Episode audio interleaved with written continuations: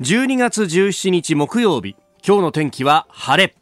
日本放送飯田浩二の OK 工事アップ。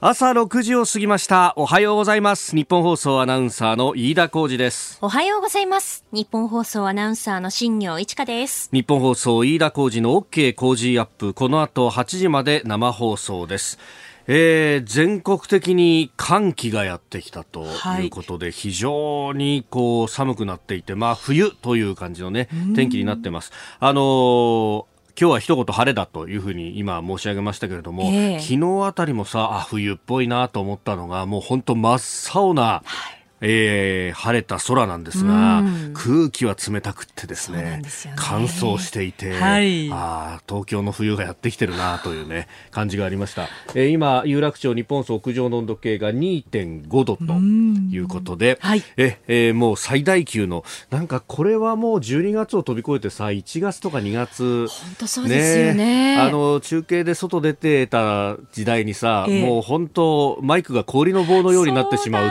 ていう。そのぐらいの時期だよな。ねそれぐらいの気温ですよね、もうね。まあ、様々影響が出てまして、特に日本海側など、あるいは関東でも山沿いはあ雪が降っていると、大雪になっているというところもあるようであります。はい、そうですね、えー。栃木県の北部に大雪注意報、そして群馬県の利根沼田地域には大雪警報が現在出されているということですね。まあ、はい、その影響もあって、この群馬のみなかみのあたりというのはね、まあ、相当雪深いところともともと言われてますが、今日電車に関しても影響出てます。はい、JR 上越線は大雪の影響で、みなかみ駅と渋川駅の間の上下線で、え5時前から運転を見合わせています。運転再開の見込みは立っていないということです。ご利用の方はご注意ください。まあ、実情、始発から運転見合わせという感じ。ね、まあ、これは除雪がちゃんとできない限りはね、安全確認できない限りは、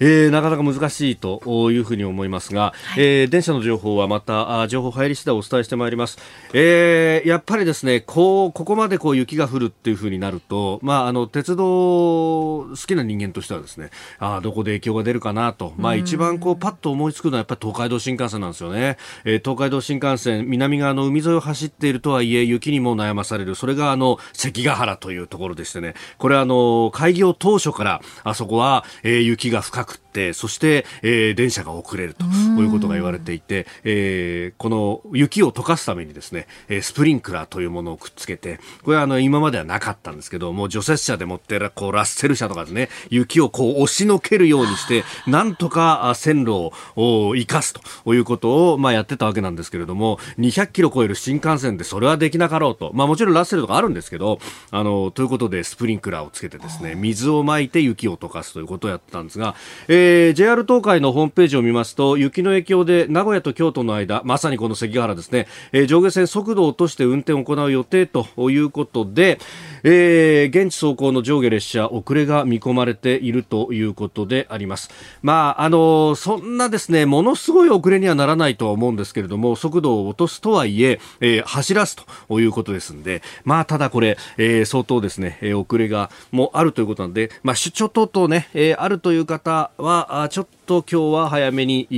駅に行った方がいいかもしれないなという感じであります。あの鉄道会社の方々に聞くとですね、やっぱこの時期の補線、えー、線路を守るという仕事は本当に大変だと。でもちろん雪もそうなんですけれども、下ばっかり見て雪ばっかり見てると足元を救われるんですよと。これ例えばトンネルの出口とかにものすごいつららができたりとかする。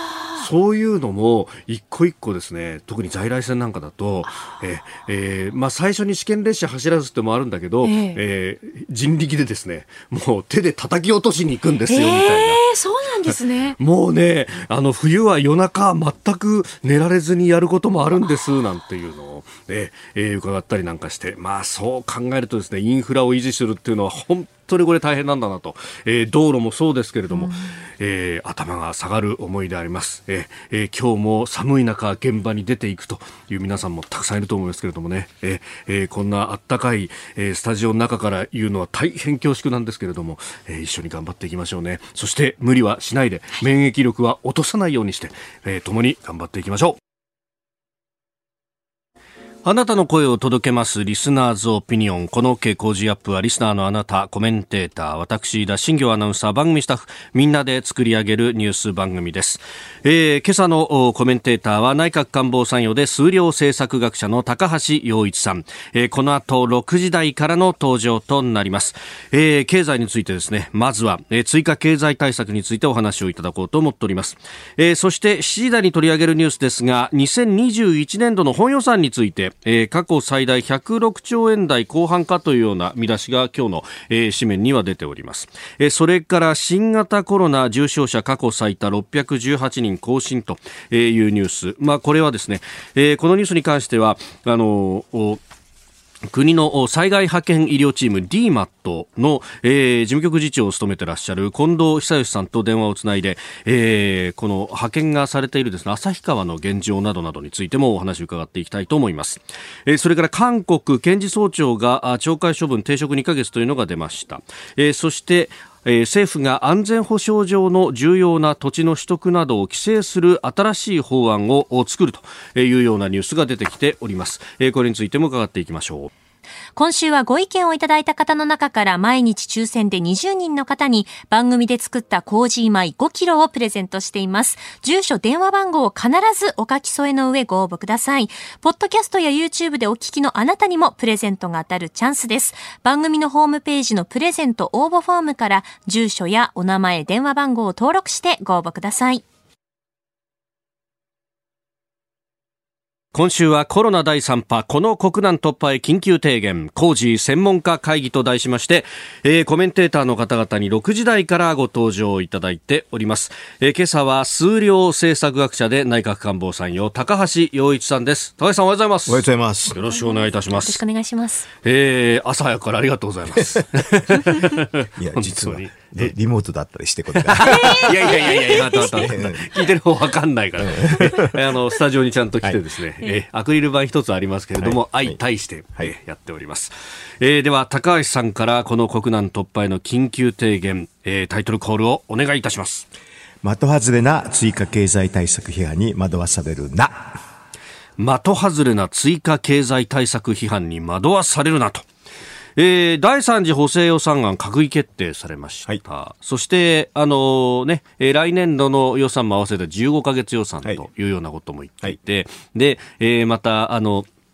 三次補正まで出ましたんで、2020年度は、はい、え、えー、このぐらいの規模なんです、みたいな、えー、大変だというようなですね、記事も出て大変だって言うでしょ？そうそうそう。でも普通名目地だから、大体毎年一番大きいんですけどね。で、今回このコロナみたいなのがあるから、大きくならなかったら大変でしょと。うんうん、あと、大きくなった当たり前なのに、膨らみすぎてるっていうのは、どういうことなんでしょうかってい。つも思いますけどね。うん、えー、毎年毎年、まあ、あの、じりじりとではありますけれども、日本の場合は、物価が上がってるんだから、名目地で考えたら、過去最大にならなかった。当たり前でしょう。うん、当たり前でしょ。う。それで今、あの、国難っていうね、お話でしょ。はい。その時に、あの、民間が非常に落ち込んでる時に、政府が来なかったら民間はもっと落ち込むんですから、こんなのやらないと、あの、実は自殺を増やすってレベルの話になりますよね。要するに膨らみすぎてるっていう人は、実は自殺とかそういうのは増えていいのかっていう、増えていいと思ってるから、そういう意見しか出てこないと、私なんかには見えちゃうんですよね。おかしいでしょと。まあ、自殺のね、あの、数字の統計というのもいろいろ出てきてますけれども、あれ細かく分析すると、その経済要因の自殺、そういうものもあって、これはもう経済、あるいは景気とかなりの高い相関があるとされてます、ね、だからあのずっと私前からね、はい、あの自殺者増えるって言ってたと思うんですけど、予測は簡単にできますよ、正直言うと、これは。だから、自殺を増えるってで、あの、まあ、ほっとくとですね、はい、あの、まあ、6000以上自殺者、多分今より増えちゃうっていう計算できるんですよね。そうするとコロナの2500人より多いじゃないですか。あの、まあ、それはそうするとどう、どういうふうに対策するのか、もちろんコロナも非常に重要ですよね。はい、私はだからいつもね、もう、あの、死者の数を一番少なくするやつを選ぶって、それだけですけどね。全体として見た時の死者の数を一番少なる、うん、なるべくそう。だって命を守るっていうのは政府に対して、政府にとって一番重要な仕事だと思ってるんですよ。うんで、こうやって予算規模が大きくて批判する人っていうのは、はい、実はそういうことどどういうふうに考えてるのか聞きたいですけどね。うんまあ、経済ってものはそもそも経世催眠という言葉があって、だから世を治め民を助くという意味があると。うん、だそのために、こう、どうしていくんだと。これだから絶対に不景気ってものにしちゃいけないし、もし不景気が来るんだとしたら、極力短くしなきゃいけないってことですね。もちろん、それが政府の責務だと思うんですよ。あのだからそれは最終的には死者の数に直結するから、あのまあ失業に直結して、はい、それで失業が死者を招くんですけどね。でそれはもうそのロジック、その論理はもう過去のデータから見てもものすごく予測できるんで、はい、だからその時に政府の規模が大きくなるのはどうのこうのっていう人だと、あそうするとあのそのまま政府の規模が大きくしないと死者この回増えますって私はすぐ言うだけです。うん、で今回、まあ、あの歳出規模、えー、補正予算の方ですが19兆1761 1億円と、ええで、えー、一般会計の追加歳出が15兆円ぐらいと、こういうことなんで、まあ、この分のこのギャップとかも、まあ、なんかいろいろ指摘されてますけれども、この規模っていうのは、まあ、結構大きなものを出したって感じですか？あのまあね、15か月予算になっちゃってるんで、はい、これ1個だけ取り上げるのはあんまり意味ないんですけどね、要するに来年度予算も膨らんでるでしょ、はい、だから両方膨らんでるんですけどね、えー、だからそれを2つ合わせて、この間のあの経済対策って数字が出てくるんですよ。ですからそういう意味でこれだけ見てちっちゃいだろうかそれはそうですよ、あのこの補正予算と来年度のあの増分を2つ合わせて、あのその経済対策だったわけですよね。それで15か月予算ですから、まあ、どっちにつけるかって話だけなんですよ。ではっきりと補正予算を大きくつけると、はい、もう執行残になるの決まってますよ。この1月から3月しかないでしょ？ああ、そうか、年度といっても。はい、だからそれは限界があるんですよ。はい、あの、だから、この三次補正のところの数字はちっちゃいのは当たり前です。うん、ええ、これちょっと残念なのが、ええ、あの、第二次補正で予備費10兆積んでたのが、え、まあ残りがあるとされていた、これが残ったままで、どうやらこっちに組み込まれたのかなと、ね、あの、4兆円ですね。はい。あの、それは、あの、予備費自体の減額は確か2兆円ぐらいだったんですけれど、全体で4兆円ぐらいの減額になってるんですよね。はい、で、その他に、でもそれでも、それはだから財源に回るんですけどね、うん、あのそういう意味ではあのそれは財源に回ってるの事実なんだけど、はい、あの税収もさらに落っこってるんでね。それでそういう規模になるんですよ。だから要するに4兆円が減ったんだけど、税収8兆円だったかな、減ってるんでね、だから結果的にはこういうふうな規模になるんですけどね。えー、まあ、これね、あの新型コロナだけじゃなくて、まあ、この先、長い目で見てっていうようなお金の使い方もしているということで、うん、これが足元の経済にすぐに効いてこないじゃないかというような批判もありますが、これどうですか？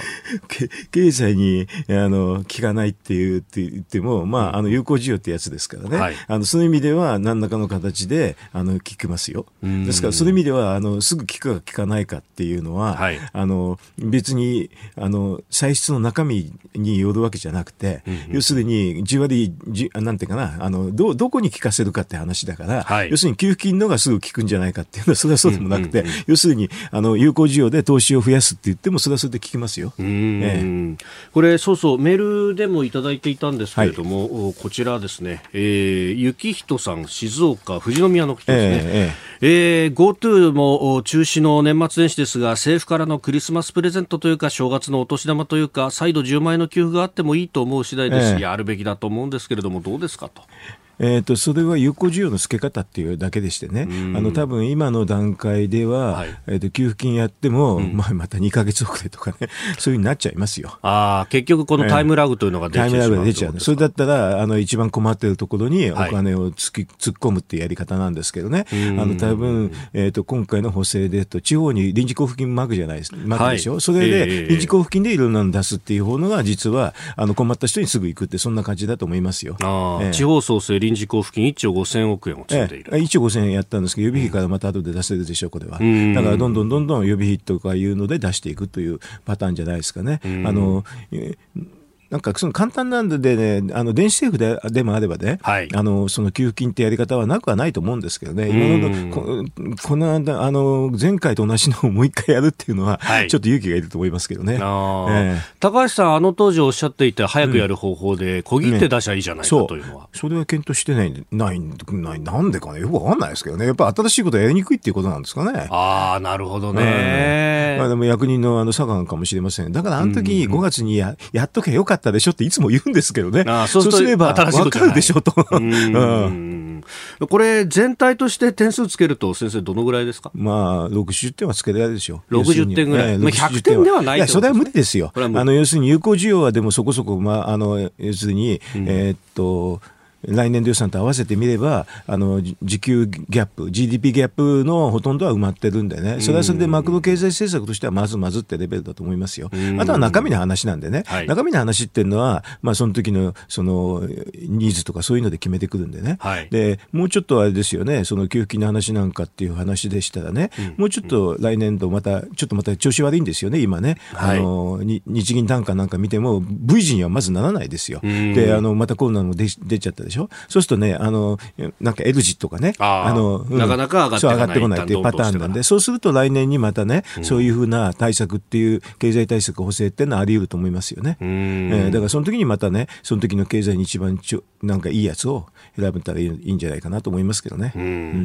あの需給ギャップに関して、今日はあの日経の大気象記に隅田川さんという人が書いてますけども、はい、まあいろんな批判が出るじゃないですか。この、需給ギャップを全部政府が埋めるもんじゃない、経済は民間がやってんだっていうのが1点とか、うんうん、あと、あの当時の需給ギャップは34兆円年間換算だとあるけれども、うんうん、これ執行するだになったらもうちょっと景気が良くなってんだから、こんなに出さなくていいんだみたいな批判がありますね。2つの批判は両方とも一緒ですよね。要するに民間が出るっていう。前提なんですよ。だけど、あの、でもそれは内閣府のモデルで、民間がどのくらい出るかっていうのは、誘発っていうので、計算はできるんですけどね、あの、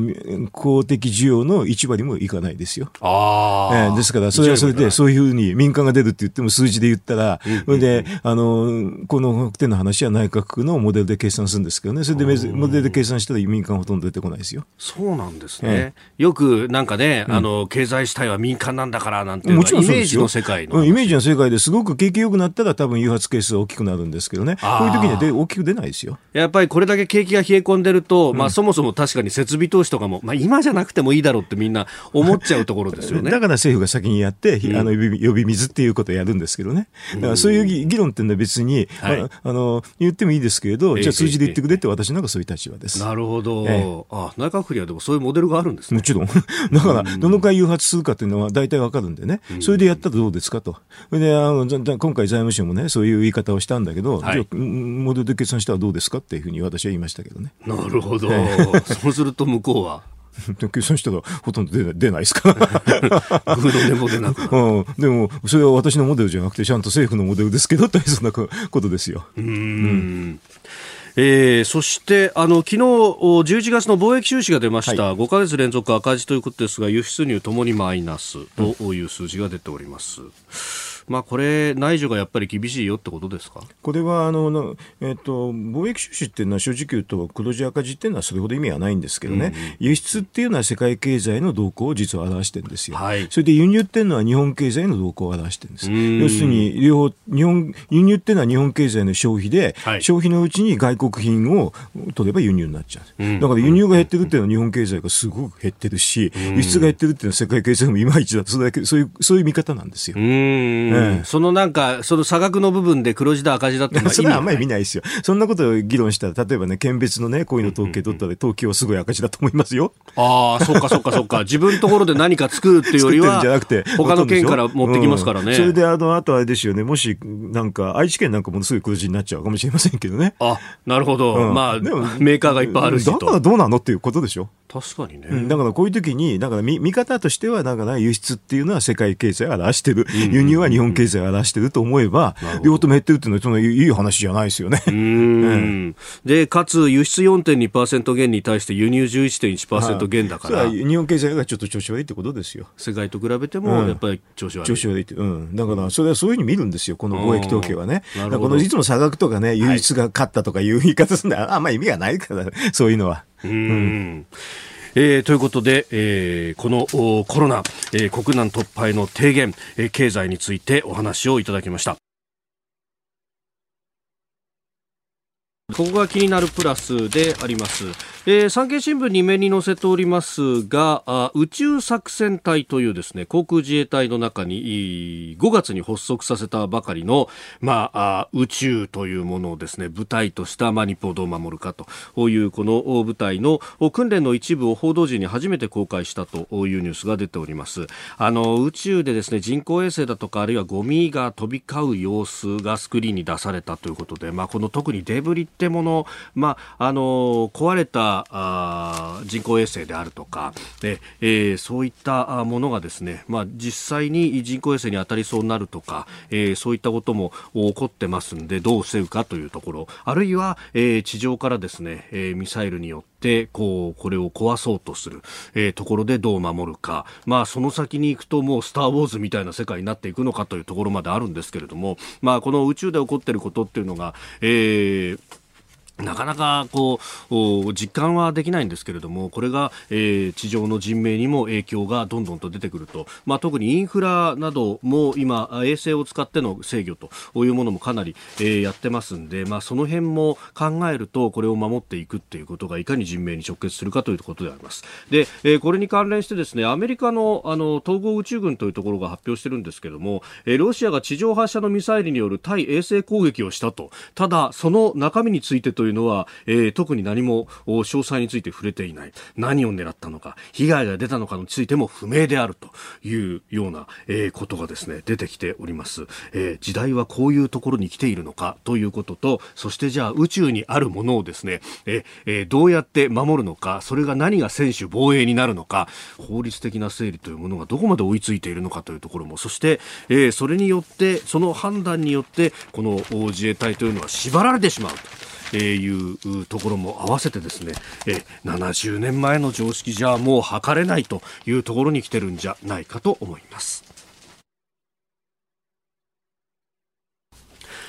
えー、さあ、7時台もコメンテーターの方々とニュースを掘り下げてまいります。今朝は内閣官房参与で数量政策学者、高橋洋一さんです。引き続きよろしくお願いします。よろしくお願いします。えー、6時台で、えー、経済についての提言ということで、はい、まあ、この追加経済対策の見方についてお話をいただきました。はい、えー、えー、ツイッターでね、結構いただいたのが、ええいや、予備費どうして使えなかったんですか？っていうね。本当に不思議ですね。これは不思議。まあ、えー、っとね、多分ね、あの、予備費が大きすぎるっていう批判がたくさんあって、与野党で、はい、あと、マスコミからもすんごく言われてね、そうするとね、結構ね、まあ、手続きを厳格にするっていうことになっちゃったのかなっていう気がします。ああ、えー、なるほど。手続きが厳格化すると、その分、こう、時間もかかるし、執行までに、さらに、みもう、あじゃあやめとこうかなって思っちゃうそう。だから、ちょっと残念ですよね。本当言うとあれでね、はい、あの、もう医療崩壊はあれで防ぐっていう話だったんですよ。うん,、どうなんですか？その医療崩壊を防ぐタイミング、まあ、うん、あの、秋、夏から秋口にかけて落ち着いた時、ええ、あそこでちょうどこう政権が変わったっていうのがあったから、できなかったんだみたいな。いや、それはでもね、予備があるんだから、え、使っちゃうんですよ、はっきり言えば。ああ、予算はあるんだから、あとは使うだけだろうって話。そうそう。だから使うときに無駄じゃないかと言われるとダメなんだ。うん、なるほど。えー、今日も引き続きよろしくお願いいたします。ここでポッドキャスト YouTube でお聞きのあなたにお知らせです。ラジオのニッポン放送飯田浩司の OK Cozy Up 週末増刊号を毎週土曜日の午後に配信しています。1週間のニュースの振り返りそしてこれからのニュースの予定さらにコメンテーターの素顔がわかるエピソードなど毎週更新しています。この増刊号でメッセージを紹介させていただいた方にはもれなく番組オリジナルマスキングテープをプレゼントしています。ぜひご参加ください。あなたと一緒に作る朝のニュース番組飯田浩司の OK Cozy Up。海外でお聞きのあなたそして関東以外の地域でお聞きのあなたからの参加もお待ちしています。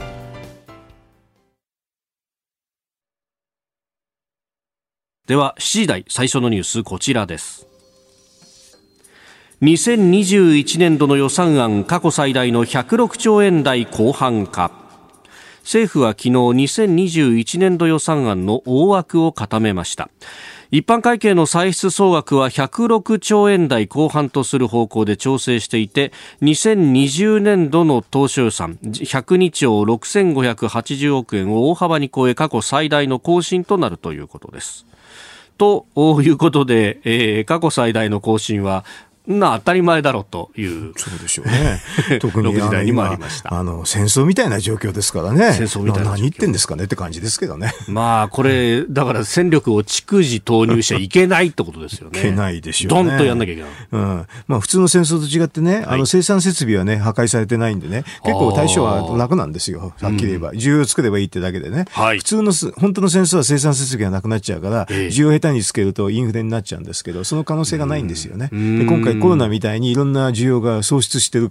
すっ飛んじゃってるから、はい、ほとんどインフレにならないんで、だからこういう時には結構需要の付け方は、私は、といったら結構楽は楽です、はっきり言えば。うん。で、それでだから大きいの何が悪いのっておしまいなんですけどね、大きいと批判されるんですけれど、はい、なんか私は褒めて、褒められてるような感じが逆にするんですけどね。小さいって言われた方がよっぽど大変だった、ね、いや、もうそれは小さいって言われたら話にならないですよ。これ、まあ、それだけ大きなこう需要をつけようとするとなると、ええ、もう個々のよこう使い道用途っていうよりは、どんと出す方がえっ、とね、そう、需要つけるときは簡単なんですけどね、はい、でも、あの、そういうときに行き渡らないっていう議論もあるから、だからそれはバランスなんですよ。大きく需要をつけつつ行き渡らすっていうのが一番難しいんですけどね。はい、ええ、結局、その医療に対して、ええ、まあ、予備費から9月の15日かなんかに1兆2000億円弱が出ていたはずなんですが、そうそうこれが、まあ、行き渡らないっていうのは、まあ、制度の問題なのかなそうですね。あの、そのあたり検証っていうのは必要なんだけど、はい、まあ、正直言うと、今のこういう時になかなかいっぱいやってらんないから、えー、あの、後でね、事後的でね、まあ、予備費っていうのも事後的に国会に報告するっていうのは制度があるから、はい、要するに忙しい時はもうしょうがないから、うん後で国会でね、会計検査院とか国会の決算委員会できちっとやってもらいたいですね。うん、今回も、まあ、今回もというか、毎回そうなんですけれども、ええ、当初予算、この予算の話は確かにいっぱい報道されるんですが、え、決算の数字ってそういえば出てこないですね。国の予算そうですね、それであのこういうなんかね、もうドタバタしてる時にいろいろやれって言っても、結構大変なんですよ、はい、えこういう時には。で、えーまあ、今回のこの予算案というもの、まあ、中身についてというのもいろい。ろ報じられてますが、はい、えー、防衛予算、ええ。過去最大だということになってますけれども、ええ、5兆3400億円ということで、うん、まあ、GDP の大体1%でこぼこというところですか？まだ1%ねっていうレベルですよね。こんなの10兆円ぐらいにしても全然 別に構わないと思いますけどね。あのこういうのってお隣のね、はい、国とかそういうのの増強に合わせてやらないとダメっていう原則しかないんですよ。その時に日本の中でいろいろ考えても例えば尖閣の周りなんかだと、はい、もう全然もう装備のあのの質が違うんですよね。向こうのね、あの、えっ、ー、と、海警とね、はい、あの海軍の装備と、日本の方の海上保安庁と海上自衛隊の装備比べると、まあ、10年ぐらい前はね、結構まあ、そこそこっていい勝負だったと思うんですけどね、もう全く違うんでね、そうするとこういう状況っていうのは結構危ないんですよ。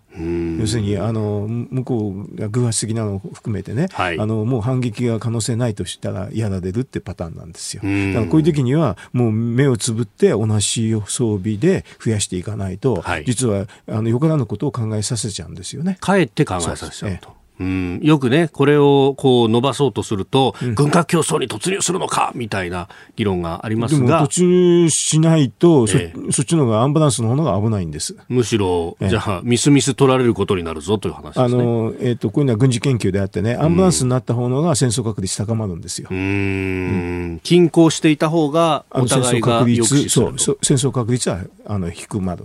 だからこういうのもデータがある話なんでね、そういうつまんない議論はしない方がいいって私は思うんですけどね。でも日本で相変わらずそういう議論が多いんですよね。うん結局今そのバランスがかろうじてなのか取れてまあ、いるように見えるっていうのは、まあ、後ろにアメリカ軍いるからなかなか手出しできないぞって中国側が思ってそれでもそうなんですけどアメリカ軍が手薄な時には実は狙われるってパターンなんですよ。まさにこの大統領選前後っていうのは、うん、ですよ。そういうところ。とにかくこういうふうにアンバランスがあってねアメリカ軍がいるからっていうのに頼りにしたらもうダメなんですよ、これはこれ確かに主権国家として。それではダメですよ。他国頼りでいいのかと。それは他国だって別にあのすぐ来るわけではないんで。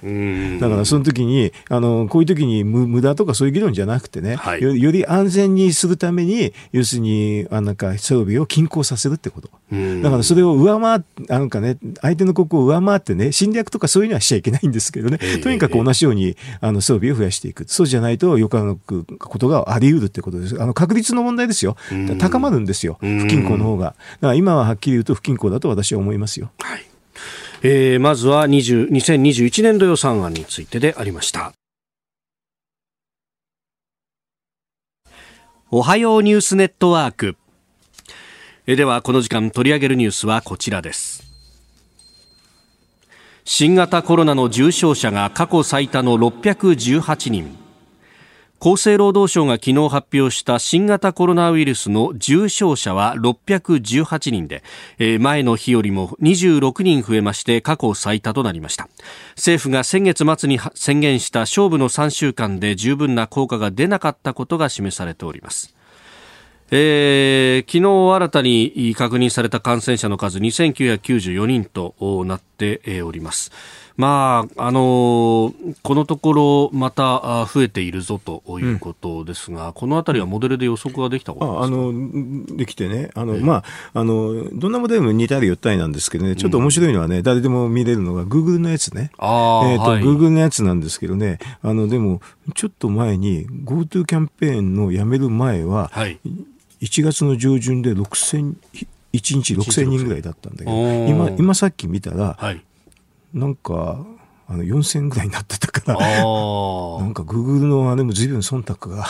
るかもしれないですね。なんかこんなに動くなと正直で驚きましたけどね。要するに、あの、GoTo っていうかね、一斉に、あの、まあ、そのなんか、この号令かけてる感じがするんですよね、今ね。そうするとこれの自粛っていうか、そのあの人の移動のなんかストップっていうか、そういうのが影響してるのかもしれませんね。でも、これから増えますよ、間違いなく。ねえー、ではここでですね今日は札幌や旭川など、まあ、北海道クラスターが発生している現場が多数あるということで、えー、そのあたりで、えー、治療の指揮救助に当たっていらっしゃる DMAT と呼ばれる国の災害派遣医療チームの方と電話をつないで、えー、現地の様子クラスター対応を伺ってまいります、えー、DMAT 事務局次長の近藤久義さんです。近藤さんおはようございます。あ、おはようございます。近藤です。よろしくお願いいたします。朝早からありがとうございます。はい、ありがとうございます。近藤さん、今どちらにいらっしゃいますか？はい、今ですね、あの、札幌市の国におりまして、えー、今、札幌市の保健所の中でですね、えー、さまざまなクラスターの対応等をやっております。なるほど。保健所というと、保健所というと、そうするとクラスターがどう発生して、濃厚接触の方がどのぐらいいらっしゃってというようなことの支援にも当たられているということですか？そうですね、まあ、そこであの今ですね、えー、札幌市内で起こったすべてのクラスターの現場の状況を次元に集めて、ですねその中であの地元の札幌市の保健所の先生方やですね、はい、またあの感染研の方々もおられますんで、そういう中でですね、えー、手分けをして、えー、どの施設から今日は回っていく、またどの施設を優先的に支援していく、そういうようなですね調整をしてから、現場の方にも足を運んでですね、はい、えーしかるべき支援をすると、そのようなことをやっております。えーあの DMAT という組織そのもののお話も少しいただければと思うんですが、もともとはこれ、災害の時の派遣医療チームということで、まあ、あの地震等々の起こった時の初動というものに、まずは重点が置かれている組織と理解してよろしいですか？はい、その通りであります。あの、災害時にですね、医療支援を行うために、え平時ですね、医療機関で働いている職員の方々と、まあ、我々今、事務局がやっておるんですが、え研修をですね、あの、4日間ぐらいの研修を受けて、す、はい、で、に登録しておいていただきます。えいざですね、実際に、あの、災害が起きた際ですね、都道府県の要請に応じて、個々の医療機関から派遣される。えー、さらにですね、えー、実際にやることというのは、まずですね、災害時、とにかくあの、えー、飛び交う情報が非常に大きくなるわけですね。えー、それで平時の医療体制ではあの対応できないという状況になりますんで、まず災害時の医療体制ですね、それをしっかりあの各医療機関が、えー、しっかり連携できる、そういうような体制をまず確立してですね、えー、それからここのあの被害がありそうな医療機関を訪問してですね、はい、えー、そこで正確な情報を医療機関の方々と一緒にですね分析をして、何が困っているのかと。いうことを明快にしてですね、はい、例えばあの一般のイメージと少し違うかもしれませんが、あのあれ一番メインは実はあの台風とか水害でもそうなんですけれども、はい、あのライフラインですよね、病院のライフラインが途絶します、そこに対してですね、え電気や水をどのように供給するかと、こういう調整から実は始まることが多いんですが、その後ですね、えその病院がもう避難しなきゃいけないような状況であれば避難のお手伝いをする、はい、患者さんが増えていれば搬送のお手伝いをする、さらに診療の手が足りなければ、リマットを収集させて、そこで診療の支援をする、まあ、そんなような活動を、えー、一般災害時ではやっております。なるほど、まあ、今回のコロナに関しては、じゃあ、そのライフラインなどが途絶というものはないけれども、その先の方の避難あ支援についてっていうものに重点が置かれているわけですか？そうですね、あの今回ですね、まずそのライフライン等にはものものですよね、いわゆる、えー、ものに当たるものというのは、今回はですね、えー、防護医だと、あの放出内だと思ってますんで、はい、まずその特に施設等はですね防護医全くないということもありますので、あのまず防護医をしっかり行政の方々と協力しながらですね、はい、あの防護医を現場に届けて、それからさまざまなことを始めると。いうことになります。なるほど、そうすると、その辺の調整とかっていうのも、現場の病院があのそこまでやるのは手が回らないだろうしっていうことで、まあ、側面支援の部分っていうのも、だからあるわけなんですね、DMAT は。そうですね、そもそも我々 DMAT とですね、あの災害時の医療支援チームということで、はい、まあ、被災地の医療を支えろということを私も教育で言ってますんで、それは被災地の医療従事者に寄り添ってですね、医療機関をしっかりお支えすると、これがですね、そもそもの DMAT の本来業務だというふうに教えております。なるほど。そうすると、まあ、ある意味、こう、現場にぐっとこう寄るというよりも少し客観的にも見られると思うんですが、その視点から見て、今のこう北海道あるいは札幌や旭川の医療体制というのはいかがですか？はい。えー、いつかですね、とにかく札幌、あの、11月の中旬ぐらいから我々も入らせていただいてますが、はい、えー、そこではですね、えー、多発あの、いろんなところで、もう100人規模のクラスターがいろんなところで出てくるというような状況、また、旭川もですね、非常にもう全国的にも、まあ、一番トップクラスの、はい、あの、クラスターがいくつか起きてしまうと、まあ、地域のあのキャパシティを超えた状態にあったんですけれども、現在はですね、はい、旭川の大きな少なくとも病院のクラスターというのは出口が見えてきておりますし、はい、まあ、札幌もですねまだまだ予断は許さないんですが、はい、地域に比べると発生数自体はですね、えー、少し減少にあのなしてきたのかなというような印象がございます。これっていうのはやっぱりあの行政などもかなり注意喚起をして行動様式が変わってきたということですか？そうですね、あの行動よあのクラスターの自体はですねクラスターの発生数は多分あの市中の感染のあのとですね当然一定程度の相関はあると思います。つまりですねあの市中感染が多くなればクラスターが多くなると、これはまあ事実、客観的に考えても事実だと思うんですが、大きなクラスターが出るか出ないかっていうのは、一つ運みたいなところがございまして、ある意味、市中感染が全くないところでも突然、どんと大きなクラスターが起きている地域っていうのは、今、日本でも昔からあの最初からありましたし、まあ、日本でもあるんですよね、はい、はい、そういう意味では、大きなクラスターが出るか出ないかっていうのは、一つ、そういう運によるところあると思うんですが、あの市中感染が収まってくると、数が収まってくるというのは事実かと思います。なるほど、あとは、その出たときに、どう医療がそれを支えられるかっていうところ、まあ、その辺も目処はついてきたということですか？そうですね、あの少なくとも今の札幌旭川については、あの一定の、特に旭川については一定のあの、えー、山場は超えていると思っております。うん。あとはその働く方々の環境だとかの面、あるいはこう物資の面など、お足りないものとかっていうのはありますか？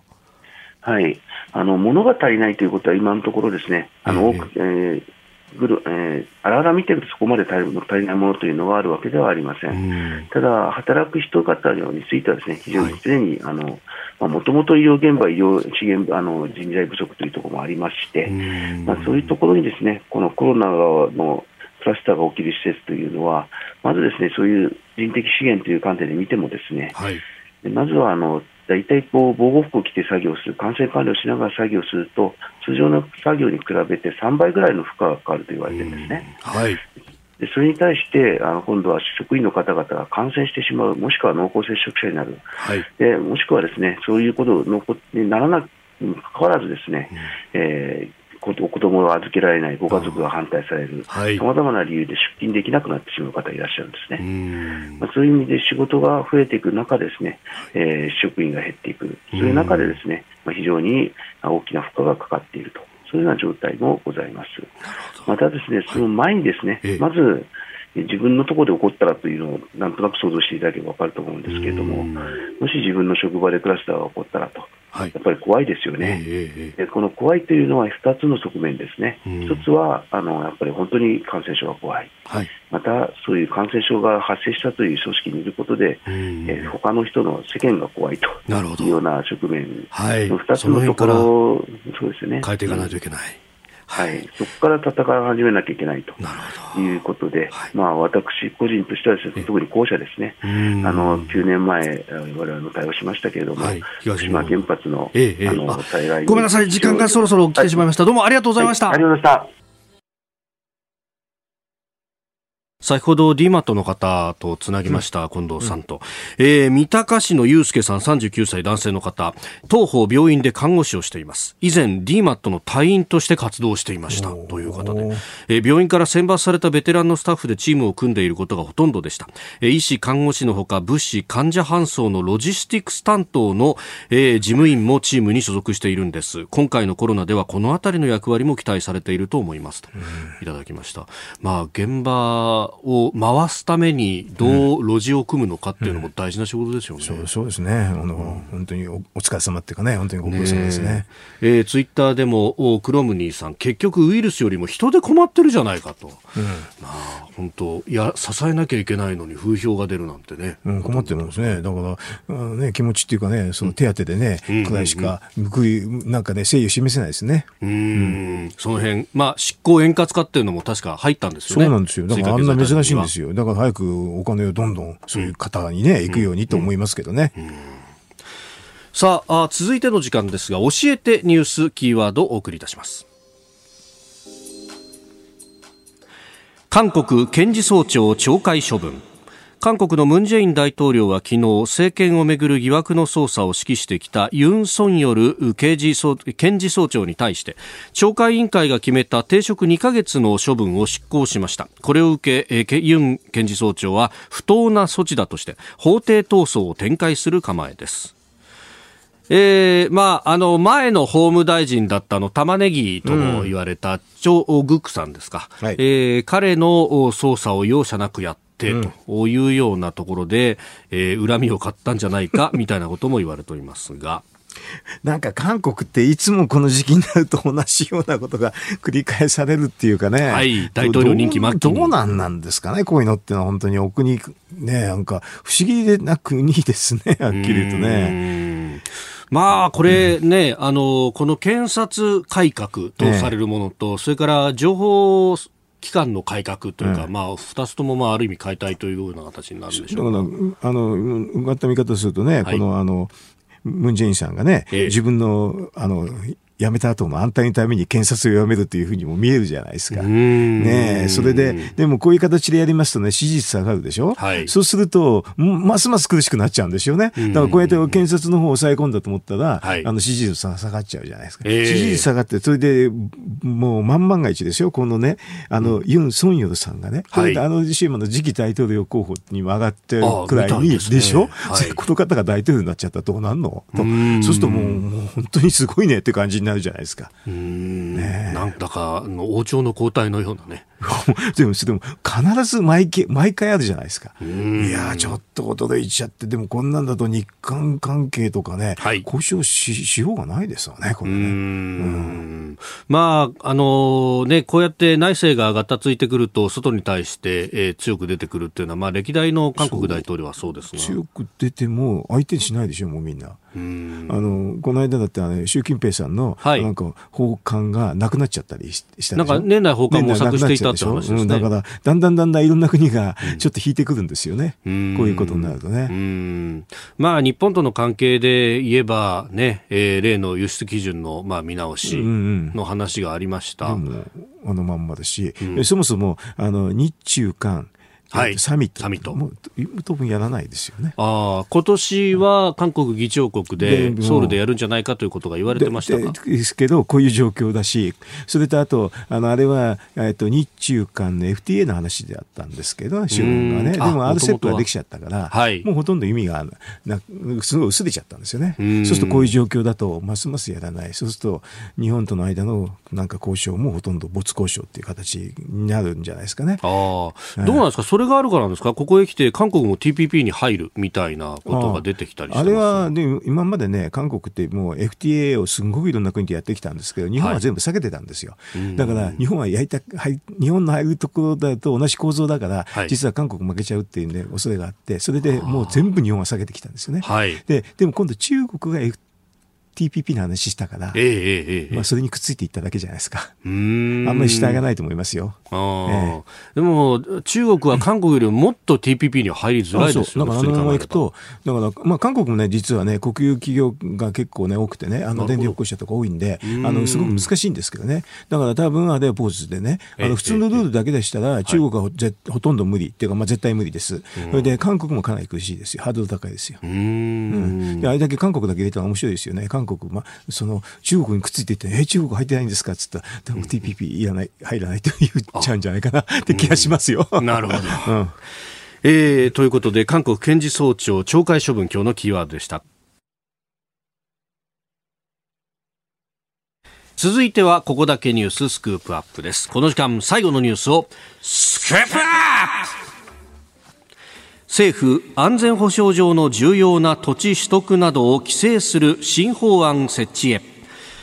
政府が安全保障上重要な施設周辺の土地の取引を把握するための新しい法案の骨子が昨日分かりました。この法案によって防衛施設や原子力発電所などの周辺を対象にして国が実態を調べやすくなるということです。また外国資本だけでなく国内企業も調査の対象となって土地や施設の取得目的を事前に届け出るよう義務付け虚偽があれば罰金を課す方針とのことです。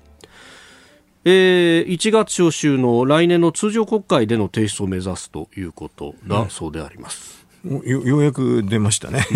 あのこれ、なんか議員立法で、えー、私も多少関与してたんだけど、何回もいろいろやったことあるんですけどね、はい、あのその度に政府はだめだって言ってて、なかなかできなかったんですよね。はい、で、まあ、議員立法でやるって言っても、法案出せるんですけどね、うん、あの成立っていうのは結構難しかったんで、はい、えー、でも政府の方から出すのは非常にいいことですね。今回、これ、確保で出すみたいですね。確保ですだからこれはすごいいいことなんで、もうそれは成立しますしね、うんうんうん、これで、確保で、やっぱりだから政府はやらないといけないんですけど、えー、まあ、今まではこれ、必要性はすごい言われてたんですよね。ね。言われてたんですけど、ようやく出るってんですから、そういう意味では、あの菅さんっていうがね、まあ、仕事で、あ、これはと思って、こういう形形に今なってるんですよね。これ、あの、直前でそういえば菅内閣発足当初に、ええ、あの、有識者会議みたいなのが作られて、うん、あの、前の官房長官補の金原さん。ね、そうそうそう。あの、だからもう、もう相手はもう法案ができてるって、できな決まってて、なるほど。それは決まってますよ、そんなもんは。レールはもう引かれてて、ええ、お墨付きとして、ああいうものができるというお墨付きというか、まあね、あの、形を整えるってレベルでしょう。でもこれ、そう考えると、まあ法案はできてたとはいえ、政権発足から3か月でこういうものがどうすぐ簡単ですよ。だって毎日と、なんか議員立法をね、年中してるし。なるほど。ポイントはどのどういうふうに規制するかって言うんだけど、よく出てくるのはガットに違反するどうのこうのって言うんだけど、はい、ガットに違反するからどうのこうのって言われるんだけど、えまあ、要するに日本企業でも外資の乗っ取ってるみたいなのあるじゃないですか。形式的に分けられないから、それすべてもう調べるってことになっちゃって、そういう意味ではガットにあの違反することはないんですけどね。ガット、まあ、あの、貿易に関しての一般協定で、あの、差別ね。差別しちゃいけないと、外国企業と日本企業。は。だからそれは差別しませんよと、日本企業も全部ですっていうふうに言えば言言えば終わっちゃうんで、ただ、ガットの協定自体も安全保障上はいろんな規制作れるって書いてあるから、それは大丈夫は大丈夫なんですけどね、ただ、より実効性を高めるために外資に絞ると、あの日本企業を名乗ってあの買うってこともあるから、それだったらもう、あのいやみんな調べますって言っちゃえば終わりんですよね。そういうのは分かってましたよ。でもそれでも、こういうなかなかね、あれでしょう、なんか政府は重い腰を上げなかったってことでしょう。でもいろんなあのところで本当に現実にね、あの例えば千歳空港の隣に買われてるんですよ。はい、もう現実には。はい。うん、あそこは、まあね、民間のイメージ強いですけれども、航空自衛隊の千歳基地もあって。千歳空港。で、北の方の、あの、主要なとこですから。北の防空の、ある意味、要であると。うん。その隣に、なんかね、どっかの資本の人がたくさん住んでて、パラボナーンってなんかたくさん立ってるっていうわけのわかんない光景もあるんですよね。うん、まあ何に使ってるのかよくわかんないですが。うん、でも人いないそうなんだけど、時々人がドーンって来て、ほ、うん、でもう、あの、地元の人と交渉もしないしって、すごい変な不気味なところなんでね。だからそういうところで無線傍受をしてるかもしれないとかね。えー、あと、対馬のところでは、はい、自衛隊の基地のところに、もうね、見下ろせるような。見下ろせるところで、もう見られたら、そんなちょっとないでしょうと。うん、あの横須賀の、うん、ねえー、自衛隊とそれから米軍もいるあそこの港の目の前にも大きなマンションが高いマンションが建ったりとかあとはその後ろに丘があるんですが、うん、その上の家とかも結構こうよく見えるんじゃないですか？というような話が、うん、えー、やっぱあの自衛官だとか OB の人に聞くと、心配でならんと。そりゃそうでしょ、うん、で年中監視されてると思ういうことでじゃないですか？まあね船が動くっていうだけでも相当なこれ情報になるわけですもんね、うん、だから定点観測されてるんじゃないですか、それは国防上ねあの安全保障上問題ですから、はい、一定の規制があるのはどこの国でもそうですよ。だからそ、えー、はっきり言ってそんな周りなんて人住めませんよあのそういうところは。だってもし写真撮ってるだけで捕まっちゃいますよ普通は。まああの諸外国であればそうですよね、うん、観光客が港で写真撮ってたっておいおいっていうふうになる国もいっぱいあると、うん、だからもうちょっとそういうには敏感になった方がいいと思いますけどこれは世界常識としてね。うん、えー、まあこれ、まあ、こういうものができてきたっていうのがよくねあの経済と安全保障一体だっていうような話、うん。がありますけど、まあ、どうですか、一歩前進になるという感じですか？これずっとのもう数年というか、10年近くやるべきだとずっと思ってたんで、うんうん、あのそれはようやく進んだなと。うん、あの一歩前進だと思いますよ。あとこれきっちりね、やって、はい、既存のやつどうするのかなって正直言って思うんですけどね。ああ。す、で、にあるやつはどうするのかなとかね。日経の記事だと、今までだったら既存で買われちゃったやつは、犯罪捜査等じゃないと、うん、その所有だとか、用途だとかっていうのを調べられなかったのが、ええようやく調べられるようになる。うん、調べられるようになったんで、いろんな、あの、なんか、もし立ち退かせるときには、いろんな口実ができそうかなというふうには思いますけどね。だからこれやってみないよ。調べないと分かんないですけどね。ああ、そっかそっかそっか。うん、まあ、ある意味法律を作る、その後の運用の部分と。そこは結構重要だと思いますよね。本当重要なのは、その、すでにあるものをどうするかっていうのが結構め一番大変ですよね。これ結局そこに行くと、その財産の所有権みたいな話で、うん、こう民法とのバッティングだとかっていうのが問題になってくるわけですか？それはそうですけど、でも最後は買い上げちゃって、うん、同じものを与えればいいんでしょああ、なるほど。10日交換しますよというような形。うん、あ、そうか、その意味では、かつてそのあった、あの、高速通しますから、土地を交換してくださいとかと同じでしょ？同じロジックですか？だから別にそれをただで取り上げちゃったら、それは、ね、財産権の侵害なんで決まってますけれど、えー、10日交換。えーえーだから全然関係ないところと10日交換。うん、なるほど。だやりようはいくらでもあるということですね。中身が分かればね、はい、中身が分かってればいろんな、それに適切な手段でいろいろ対応できるんですけど、今のところ中身がよく分からないって状態ですよね。だからそこを調べるっていうのが第一歩なんじゃないですか。うん。えー、今日のスクープアップ、安全保障上重要な土地の取得などを規制する新法案についてお話しいただきました。ポッドキャスト、YouTube でお聞きいただきましてありがとうございました。あなたと一緒に作る朝のニュース番組、飯田浩司の OK Cozy Up。東京有楽町のニッポン放送で月曜日から金曜日朝6時から8時まで生放送でお送りしています。生放送を聞き逃したあなた、ぜひラジコのタイムフリーサービスで新型コロナウイルスに関しての最新情報ニュースやスポーツエンタメ情報などもぜひチェックしてください。さらにこの番組では公式ツイッターでも最新情報を配信中です。スタジオで撮影した写真などもアップしていますよ。そして飯田浩二アナウンサーは「夕刊富士」で毎週火曜日に連載をしています。飯田浩二の「そこまで言うか」こちらもぜひチェックしてみてください。